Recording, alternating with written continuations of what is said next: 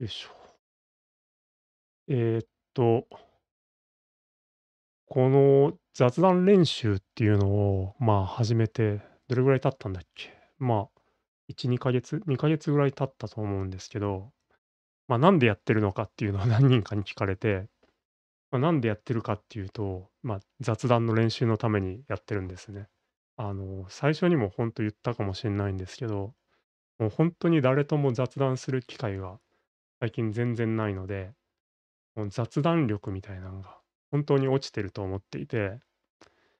で、まあ、それを YouTube で喋ったところで改善されるかどうかはわかんないんですけど、まあ、その雑談力を、まあ、いつかね、いつかそのコロナ、あの、なんていうの、ロックダウン的な、まあ、こういう毎日も終わって、まあ、多分またみんな飲み会とかに行くようになるわけじゃないですか。その時に本当に雑談力が全くなくなってる可能性っていうのがめちゃくちゃあるなと思っていて、なので、まあ、こういう練習をしながら、で、本当はね、その、今はなんかこういうテーマでとか言ってますけど、もうなんか完全にアドリブにして、もう全く何の準備もなく、15分ぐらい喋れるようになれると、すごくいいんじゃないかなと思うんですけど、まあ、まだそこまで達してないので、なんか何の話をしようかなとか、毎日週毎日考えてる感じですね。で、今日はなんかガジェットの話、ガジェットとキャンプみたいな話をしようと思っていて、え、そもそもキャンプってなんか最近すごい流行ってるじゃないですか。で、コロナになって、その、まあ、どこにも旅行行けないしみたいな感じで流行ってるっていうのもあると思うんですけど、でも多分コロナ前からですよね、キャンプブームってね。え、なんか、あの、でもなんか物の本とかを調べると、いいきなり脱線しますけど、なんか90年代はもっとなんかオートキャンプブームがすごかったみたいな話があって、まあ、当時できたキャンプ場が、なんか今もなんか続いてるみたいな話とかは結構あって、昔キャンプ、う人気どんだけ強かってんとか思うんですけど、まあ、でも今はもうキャンプが話題だと。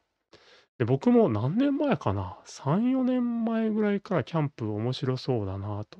思って、5年ぐらい前かな。なんかどっかのスノーピークのストアに行った時にテントとかを見て、これめっちゃいいじゃんみたいな。なんかこういうのやってみたいじゃんみたいな。多分僕、その子供時代にキャンプってほとんどやったことないと思うんですよね。なのでなんかそういうのをやってみたかったなみたいな、大人になった時の気持ちが、んと大きくなってきて、で、キャンプを、ま、自分でもやるようになって、ま、車は持ってないので、なんか初めは本当にキャンプ道具背負って、あの、電車での乗って行ったりしてたんですけど、で、まあ、その後はレンタカーとかでね、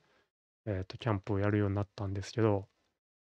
分かってきたのは、まあ、僕もそうですし、周りの僕の周りで最近キャンプハマってるっていう人もそうなんですけど、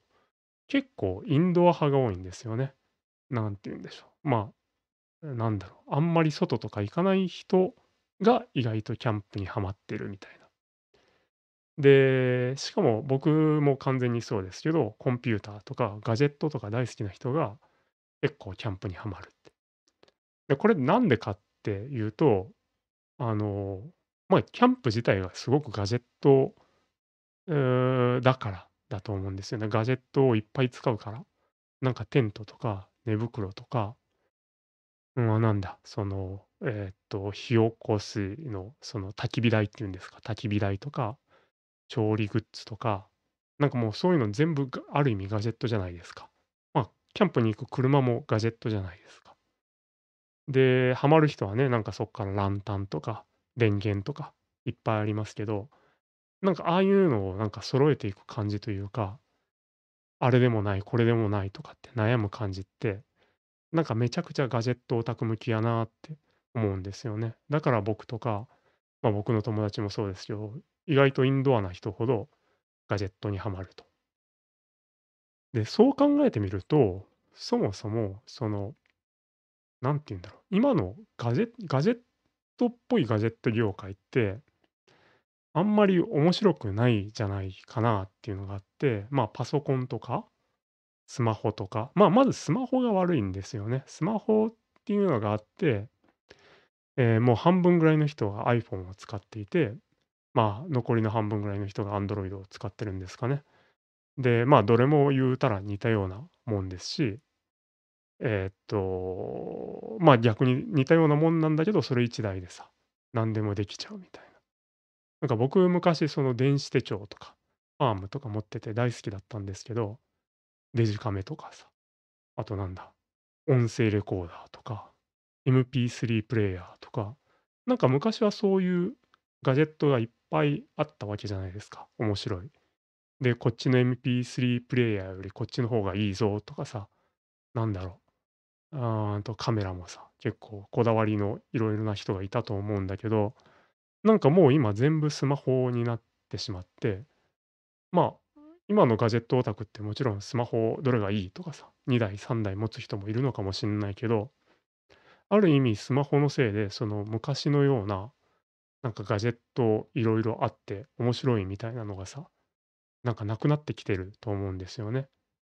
なんか電子書籍とかもさ、まあ僕は Kindle とか持ってますし、あの、なんだ、白黒インえっと、電子ペーパーのタブレットとかもあって、面白いなとか思うんですけど、まあ、もう8割方、9割9分ぐらいの人は、8割と9割9分だいぶ差があるけど、まあ、大半の人は、まあ、iPhone でいいじゃんみたいな。漫画読むのも iPhone でいいやみたいな感じになるわけじゃないですか。なんで、なんかわかんないです。僕がそう思ってるだけで、いやいや、ガジェットはここが今熱いんだよみたいな話があったら教えてほしいんですけど、まあ一般的にはそのスマホと、まあ、パソコンでガジェットってものすごくコモディティ化してて、まあ選べるのも iPhone か Android か、まあ Windows か Mac かぐらいの感じで、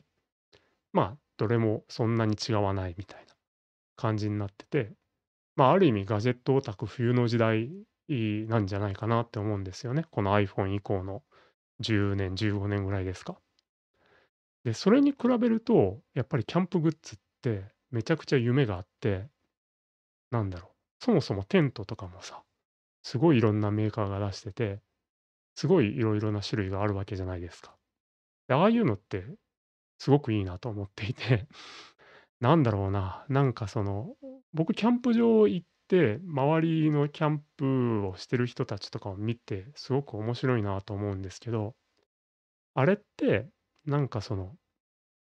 なんだろう、理想のライフスタイル？理想のライフスタイルそのもの、理想のライフスタイルの裏返し、う裏なのか表なのかわかんないですけど、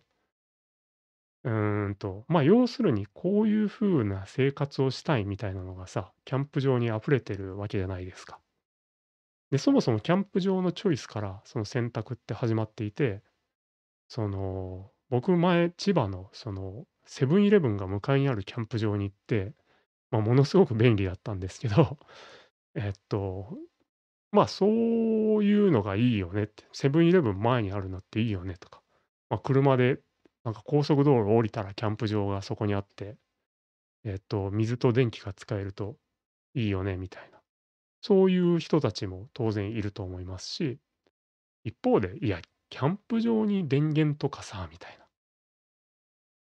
か自然に行くのがキャンプでしょみたいな。なんかそもそもキャンプ場、テント張るにしてもキャンプ場には行きたくないとか、まあそういう人たちもいるわけじゃないですか。なのでテントを選ぶにしても、その重さとか、もなんか1キロを切ってほしいみたいなさ、人たちもいるし、いやなんか重さとか車に積むからどうでもいいよみたいな。なんか広さが必要だよなとか、なんか天井は180ないと頭がつっかえて嫌だなみたいな、なんかそういう人たちもいて、まあ一言でキャンプって言っても、まあすごくいろんなライフスタイルを包含してるっていうんですかね。えーっと、あって、まあそれってすごく面白いなと。なんかもうパソコンとかさ、スマホとかってもうかなり確一化してコモディティ化してるのに比べると、テントとか寝袋とか、なんかその焚き火台とかさ、あと、おなんかカトラリーとか、なんかそういうのがみんな全然違ってるのがキャンプの面白いとこじゃないかなって思うんですよね。で、